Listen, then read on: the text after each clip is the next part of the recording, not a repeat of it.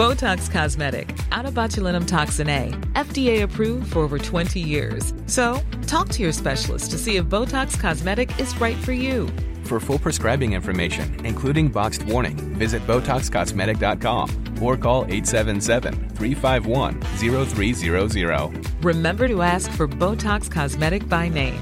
To see for yourself and learn more, visit BotoxCosmetic.com. That's BotoxCosmetic.com. He kōna purangi tēnei nā te reo irirangi o Aotearoa.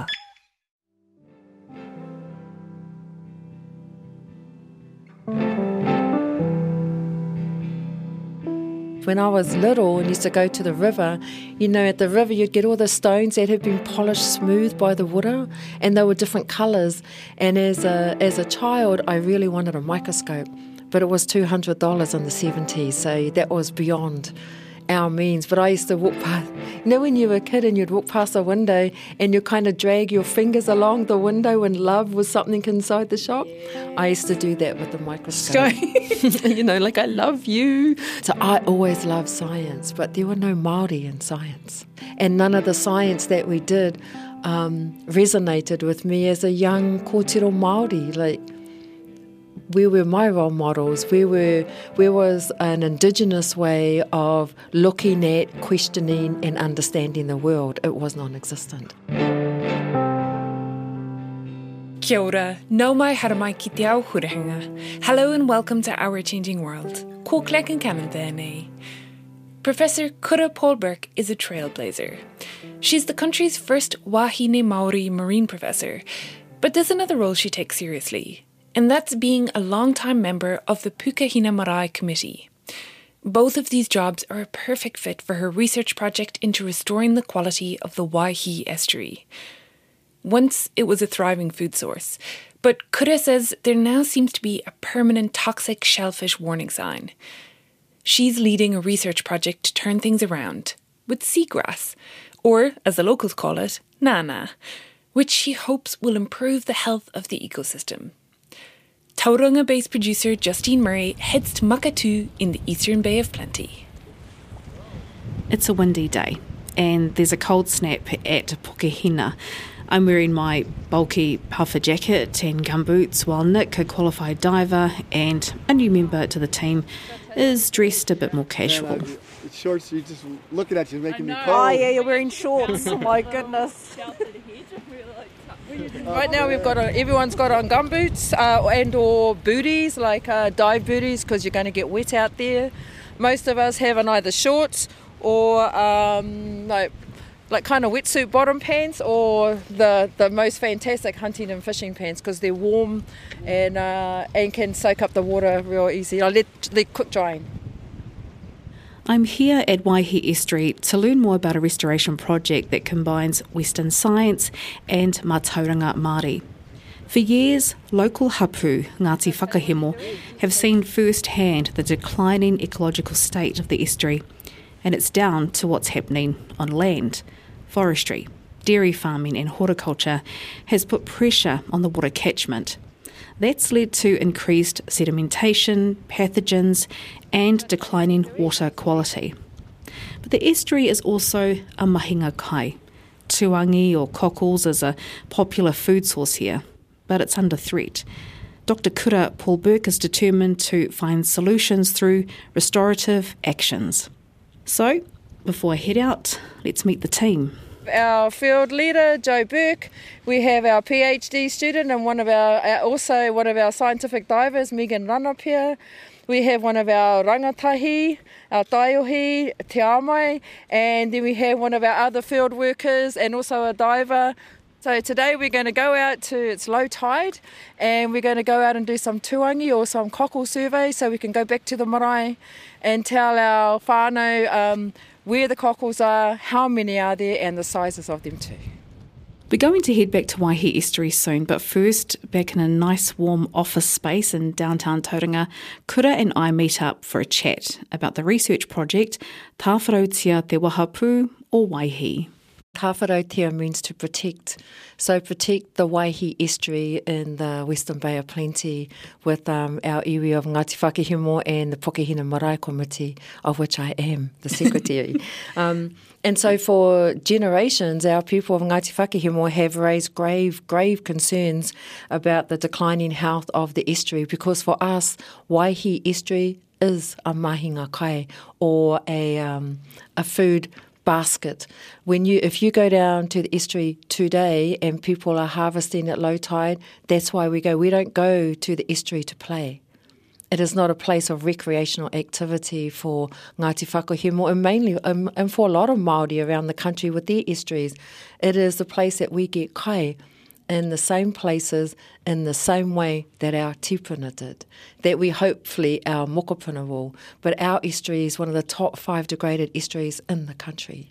The Waihi estuary, um, we have high nitrogen, high phosphorus, and E. coli levels.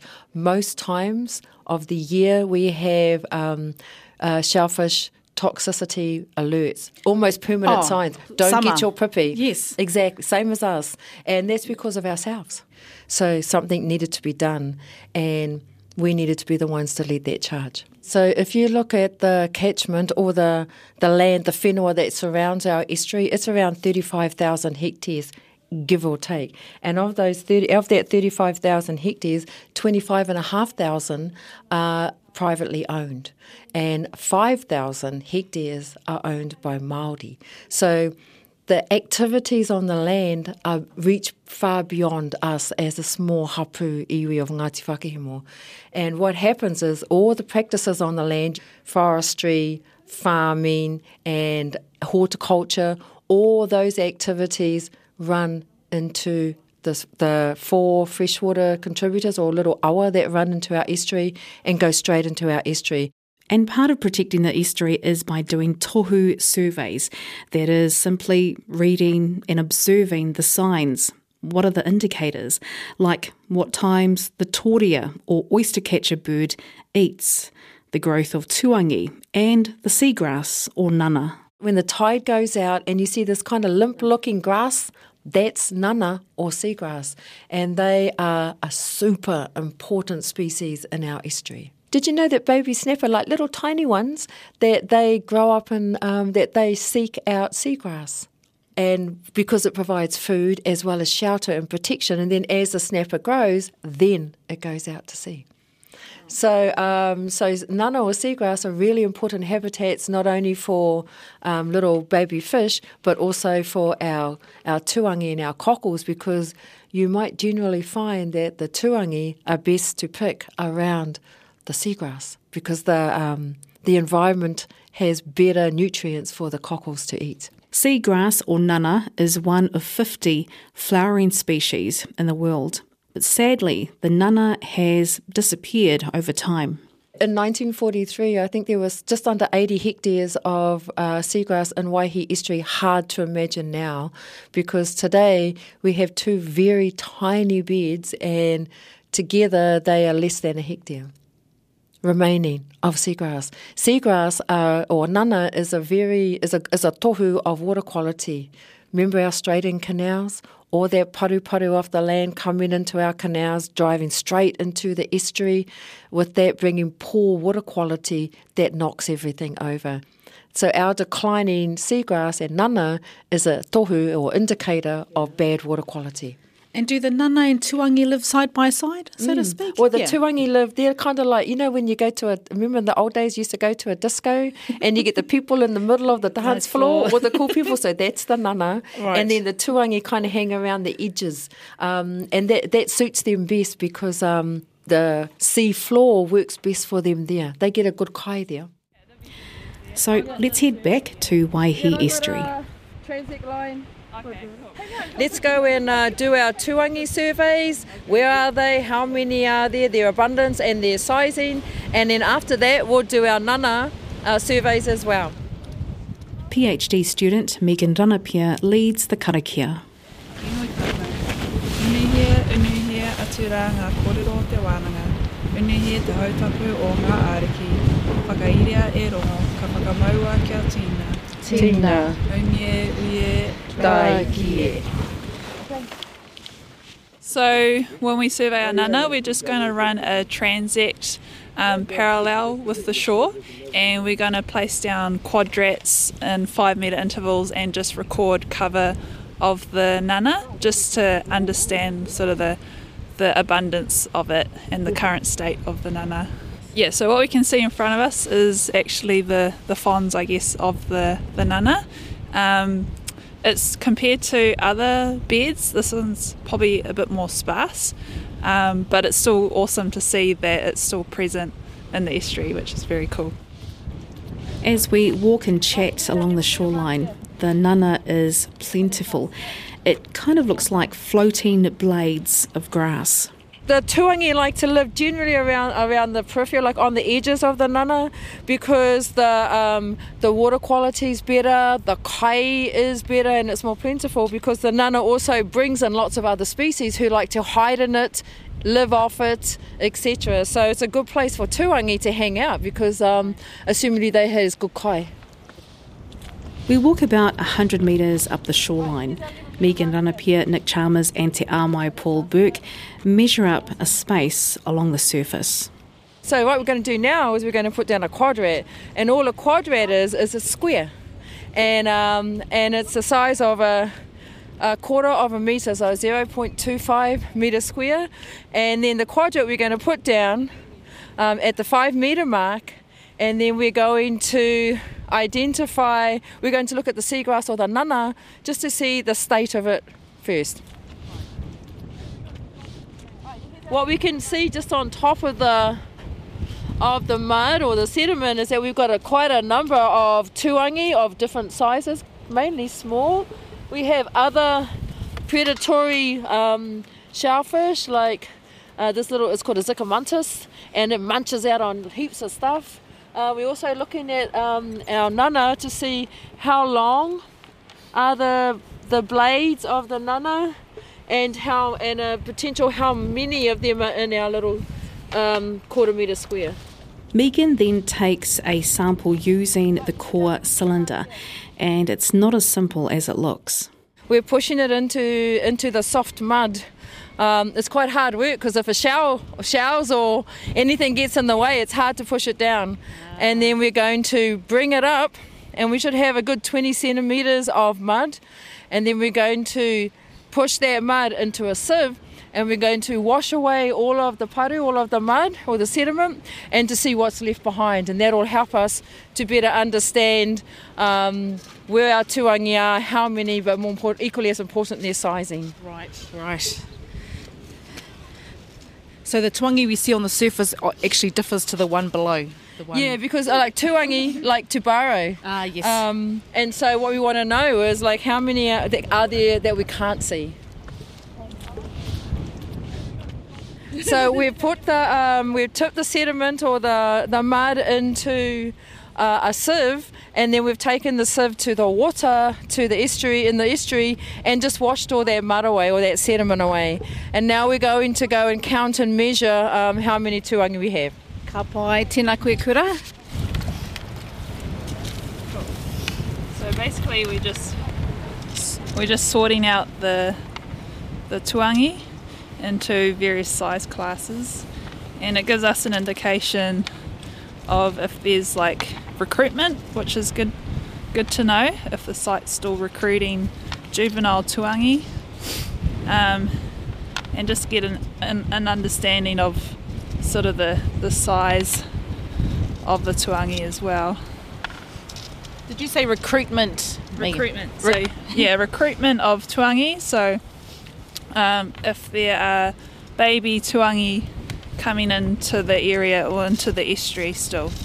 So if you get different size classes, that's actually a good indication that they're still breeding and that they're still settling in the harbour, oh. which is what you want. so I'll see if there's any little ones.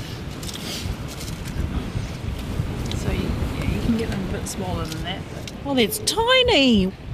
You can even get them probably a tenth of that size you need a kind of a good good eye for it. Wow. It's like the size of a pea. yeah. A rice grain. A rice grain, yeah. Rice grain. tuangi, the ones you may find in a supermarket or the ones that I've had the pleasure of eating, are a bit larger, maybe twice the size of a $2 coin. So to see this rice grain sized tuangi is pretty awesome. Again, the nana or seagrass plays a major part in the health of tuangi. So we need our, our seagrass, our nana. Uh, we need it not only for um, tāmure, for snapper, but also for tarakihi, as well as all our shellfish like tuangi um, and further up the estuary like our pipi, etc. Do we get um, titiko out here? Um, uh, so titiko are disappearing everywhere uh, around. Um, Same with tauranga. and like uh, oh, yeah, all around. So, but uh, we actually, as part of our mahi here, we've come across um, titiko, and we'll go and map them uh, soon. Do mātauranga mapping, talking to the old people first, and then we'll go out and do what we're doing here with the tuangi. So, just to explain, titiko is a mud flat snail. My family and I used to gather and eat these all the time in my childhood. But it's been years since I've had one. Titiko beds, certainly the ones that I know of in Tauranga, have declined. The research project Tāwharautia Te Wahapu o Waihi, led by Dr. Kura, involves tohu surveys, or understanding the connection between the water, the marine life, and birds. Ngāti Whakahemo recognised the tōrea bird, or the oyster catcher, as one of those tohu. Now, these birds love to feast on tuangi and other small fish. So, basically, if the tōrea bird is around, then for them, it's kai time. In fact, on the morning of my visit to the estuary, Megan Ranapia and her friend Nick Chalmers had been out studying the tōrea. We scanned the area and did um, counts of the tōrea. So there's two types. There's the variable tōrea or oyster catcher, which is the full black one, and then the pied, which is the black and white one.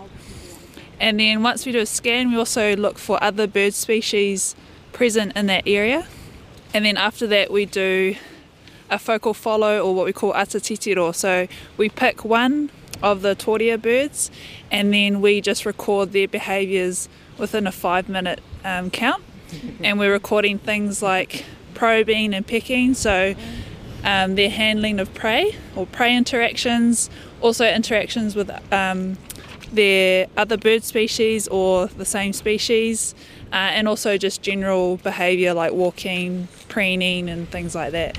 Yeah. What can you surmise from your observations afterwards? Like, what kind of period are you looking at observing the tōrea?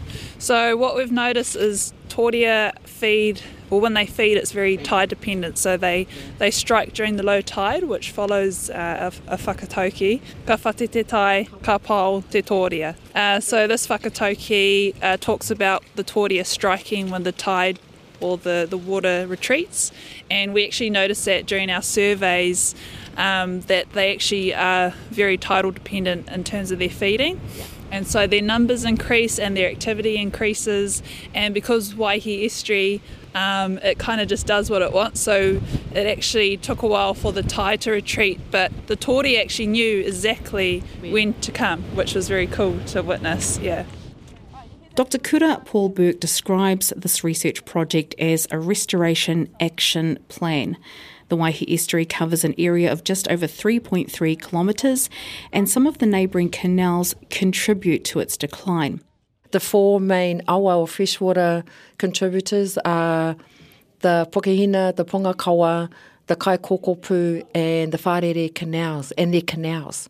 That means that they have been straightened. Once upon a time, they would like uh, meander, like S shape, down the down the whenua to the estuary. And when the rivers S shape or meander, each time the water goes on a turn, some of the sediment falls out and the paru falls out and stays at that turn. So by the time it gets to the estuary, the water is not as polluted as it could be. So when you straighten the rivers and make it a straight canal, it just goes straight from the land, gushes straight into the estuary. There's no filter or sieve or anything to protect the estuary. Hence the name Tāwharautia, protect our estuary. There are three main components to the research project the past, present, and future. The first thing we do is we uh, talk with the old people older than us people. uh, so our aunties and our uncles and our nanny and karaua, our koro. So we and we asked them when you were little, where did you used to go to get your tuangi? Um, and who took you? If they were little, if they were children, that meant someone older took them like their uncle, their auntie, their nanny, their koro, or their parents. So straight away you have two generations of information. Does that make sense? Yep, it makes sense. And then it comes to us, and that's three generations. And then we are also training our rangatahi, our taiohi, and that takes us to four generations of interconnected knowledge passing through of, um, of our history and the tuangi. This project is Mātauranga Māori led firstly. So everything we've done is started with a, a with a Māori point of view, if you like, and then we bring in the um, marine science to come and assist, and um, and then it goes back out, in and out, where, where it weaves in and out when we need it to. So in answer to your question, we do our mātauranga mapping with our old people, and then we go out with a handheld GPS, and this is a science part, even it's super fun, and we just walk around and we map the tuangi beds. We're just using science that makes sense to us to help us make decisions. We don't want, um, we want information to help us manage ourselves and our history. We, we, we're not looking for um, complex information that's not going to assist decision making. Tāwharautia Te Wahapu o Waihi started as a project in July in 2022 and wraps up in December this year, made possible as part of the National Science Challenge. Our Land and Water have been incredibly supportive 100% behind a co-developed approach, you know, like, so this project has been developed by Ngāti Whakahemo, for Ngāti Whakahemo, um, but real, or led by Ngāti Whakahemo, mm. but for our history, in order to benefit um, not only ourselves, but also our neighbours as well, yeah. who, are, who are really supportive. So, one year on, what are some of the findings? We now know, um, based on the mahi that we've done in this project, we know exactly how big our tuangi and our seagrass beds are. And then that then gives us that, so the mātauranga kōrero with our old people, that was our baseline, our mātauranga baseline. Then we brought in the Western science and went and mapped the current state. So we know now if we did anything, have we increased the beds or have we decreased them? It gives us a firm boundary to go about our business as we try to look at restoring and, um, you know, afi afi our history. Mm. So when we talked earlier, Kura, about the the pollutants, um, is the mauri there? The mauri exist in the estuary at this point in time? Yes. Our estuary is alive, right? Yeah. Um, so we have Hinemoa, Hinemoana and Tangaro coming in at the mouth twice a day on the on the high tides, yeah. coming in, flushing out the estuary, and then draining it back out again. We have those four freshwater canals, you know, they're still straightened. They're, they're not the greatest, but they're coming into, so there's constant life there. But um, it could be better. So this project is all about restoration. It's all about our history, but in equal parts, it's about ourselves, and Ngāti Whakahemo, and connecting ourselves back to and our history, especially for our rangatahi, our taiohi of tomorrow, because they're the they're the ones who are going to lead the charge. So we want them to fall in love with their history. And oh, your face makes me want to cry yeah. the way you did that. but that's what we want. But how you know we talk about you know we talk about our youth and like sometimes like, oh they're kore this, but how are they going to know mm. if we don't pave the way? We don't need to make it hard. We need to make it accessible.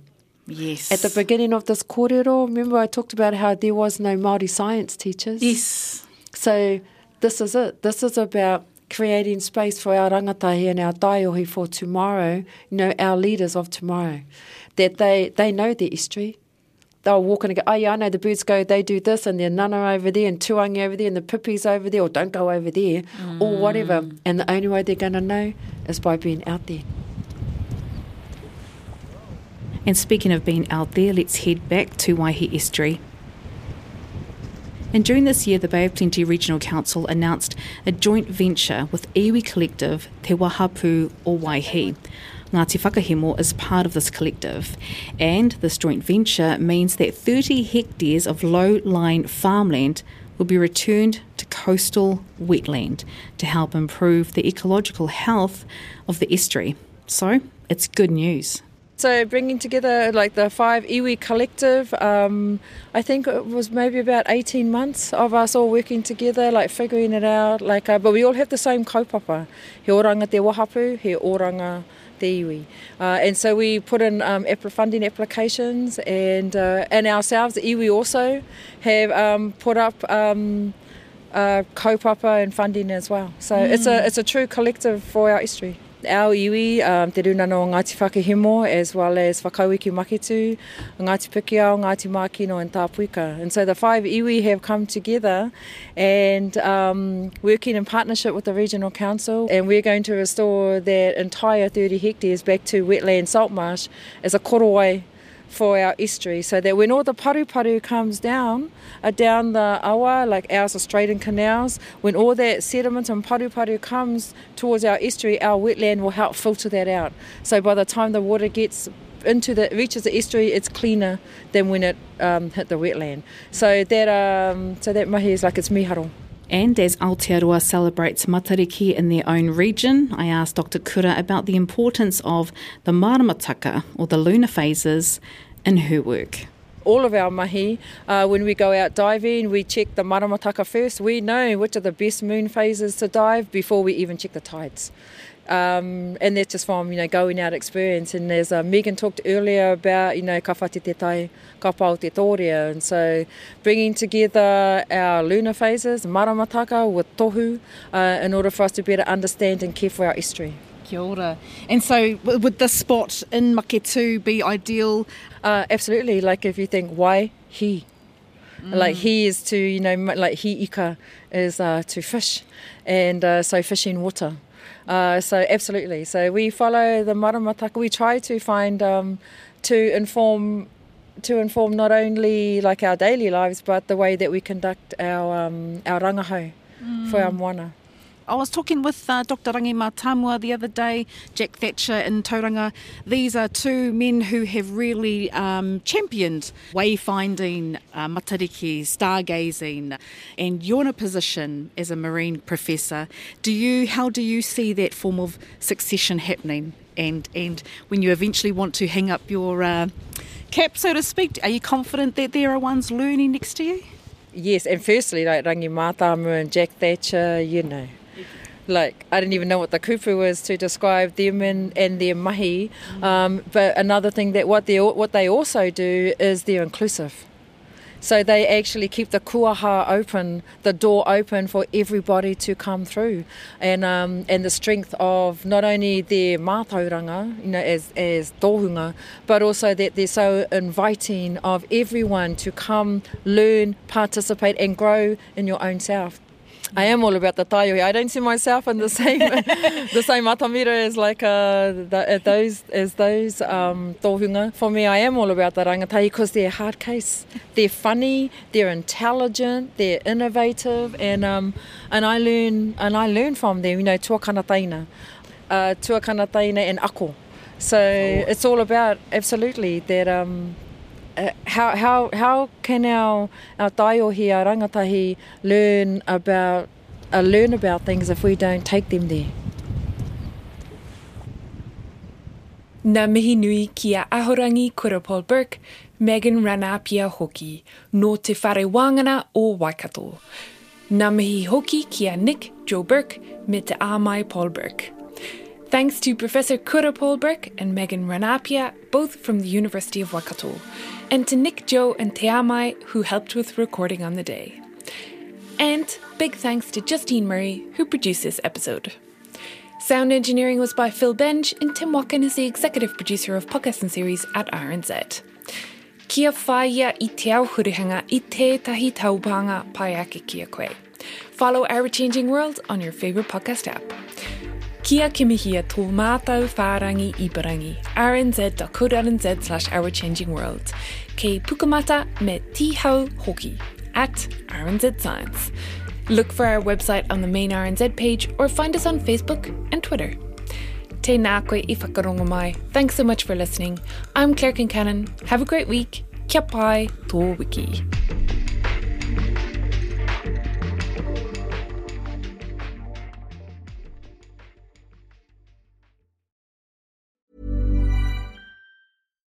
Botox Cosmetic, out of botulinum toxin A, FDA approved for over 20 years. So, talk to your specialist to see if Botox Cosmetic is right for you.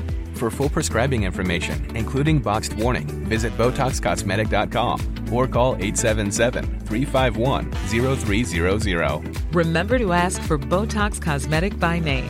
To see for yourself and learn more, visit BotoxCosmetic.com. That's BotoxCosmetic.com.